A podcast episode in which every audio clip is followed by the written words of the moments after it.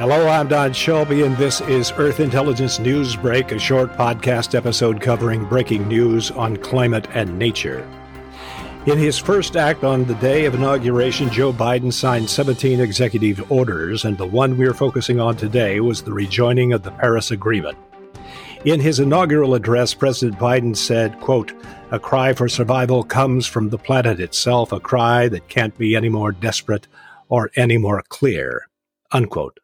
He engaged the battle to, quote, save our planet by getting climate under control, end quote. Biden's predecessor, former President Donald Trump, announced a pullout of the United States participation in the Paris Agreement in June of 2017, and the divorce was finalized November 4th of last year. By executive order, it will take only 30 days for the U.S. to rejoin the accords. Biden also took aim at the Keystone Pipeline and has ordered withheld a key permit for its continuance. Senate Republicans have already lined up against that move and against Paris. But he will also have to deal with Justin Trudeau of Canada, who favors the Alberta to the U.S. Gulf Coast pipeline. On the environment, Biden ordered agencies to counter a spate of Trump policies protecting nature in Utah and Alaska, energy conservation for home appliances, endangered species, car pollution, drinking water, toxic chemicals, and moving liquefied natural gas by rail. Cabinet selection approval for Senate is running far behind normal pace. Joining me on News Brief, of course, is Joe Robertson, the founder of Geoversiv, Citizens Climate International Director and lead strategist for the Resilience Intel Climate Smart Finance Initiative. Joe, welcome to the podcast, but I would like to Uh, also say that it is not as simple as the U.S. rejoining and walking in the room and seeming to own the stage. The 190, the 200 countries who are signatories to the accord are going to say, put up or shut up. What are you bringing to the table? What guarantees can you give us that the U.S. is going to follow through on holding the line at two degrees C above pre industrial levels, 1.5 is all the better. Well, Don, thank you for that breakdown of the events of yesterday and the importance of the U.S. coming back into the global climate action process. Uh, I would say that's where the power of this move is. The US can show leadership, can reset expectations, and can catalyze actions from other countries. This is also where the power of the Paris Agreement itself is, because before the Paris Agreement, it was only the historic industrial polluters that were bound by international agreement to work to end climate change. Now, all nations have a commitment to put forward nationally determined contribution. So they determine the nature of that contribution. But that contribution has to work towards the elimination of climate forcing pollution, the elimination of climate change, and it has to get stronger periodically and consistently. There's no backsliding. And so the US coming in and showing leadership, showing that that is the way things need to go, is going to be good for the US. It's going to be good for the rest of the world as well. It's true. You can't just show up and have a meeting and let it be done. The US has to do something. Our nationally determined contribution has to be much stronger.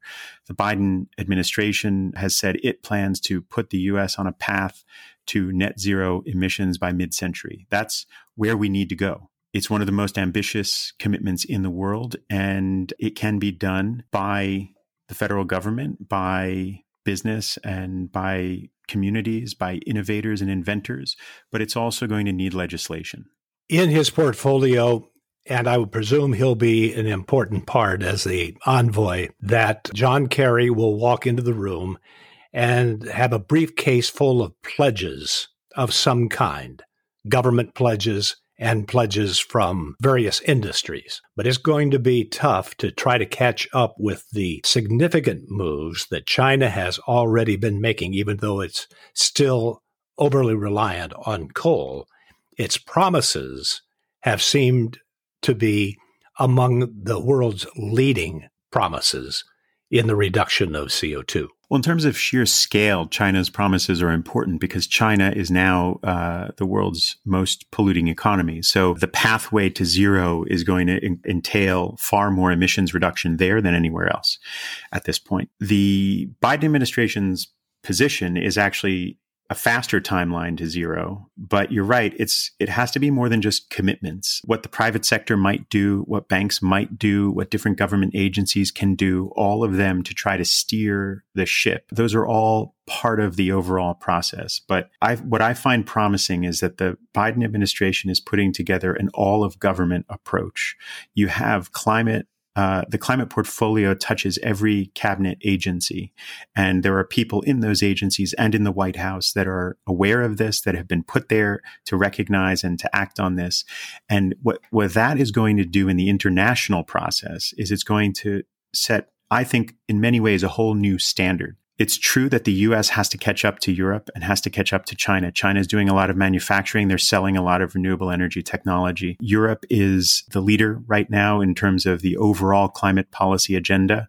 Uh, both within its borders and internationally. The US has catching up to do. The way this is being set up is, I think, almost ideally designed to leverage all of the elements of American influence to essentially move the world forward, get the best deal for the US and, and help other countries accelerate their transition to a climate smart economy. It's going to be very important to make the case back home domestically to Senate Republicans and to House Republicans that we can do these things, meet the promises of the Paris Accords, and at the same time create jobs and boost the economy in the United States. Can that be done?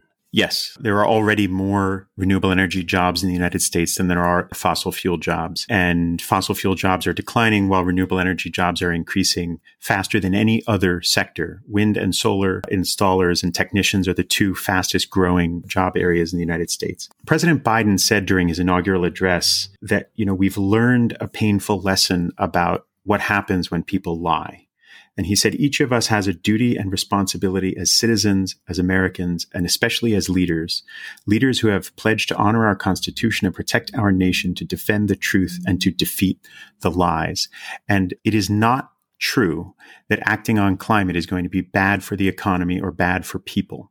It's not true that it's going to lead to job losses instead of job creation. The truth is it's going to be good for people. It's going to make it easier to have a healthy society, make it easier to have a prosperous society, make it easier for wealth to be distributed among the people, to have a strong middle class, to have robust diversified local economies. All of those things are part of the climate transition.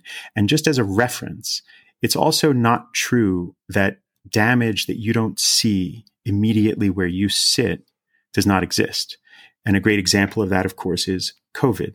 We can't even see the virus. The people who first experienced it had no idea how far it would spread, and yet it's now everywhere in the world. The ramifications of decisions uh, can have terrible consequences in other places, and the idea that a few people want to make money from the Keystone XL pipeline, for instance, while they generate all of this harm and cost and damage that everyone else has to absorb, not just now, but for generations to come, it just doesn't add up. The math is is frankly very bad math. Uh, we're entering a period period where we're going to talk more about how, again, all these different elements of what a nation is, how a nation builds its future, have to do with getting this question right. Thank you, Joe. This has been a news brief from Earth Intelligence. Thank you very much for joining us.